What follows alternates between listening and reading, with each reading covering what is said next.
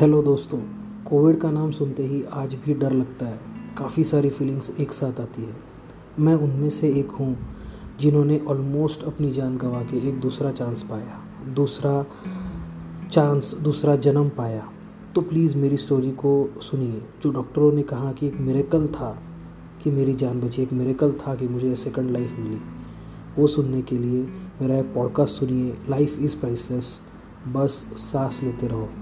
चाहे कुछ हो जाए ना, अगर अपन एफर्ट्स लेते रहे, अगर अपन उम्मीद ना छोड़े तो चाहे कुछ हो जाए, हम बाहर आ सकते हैं।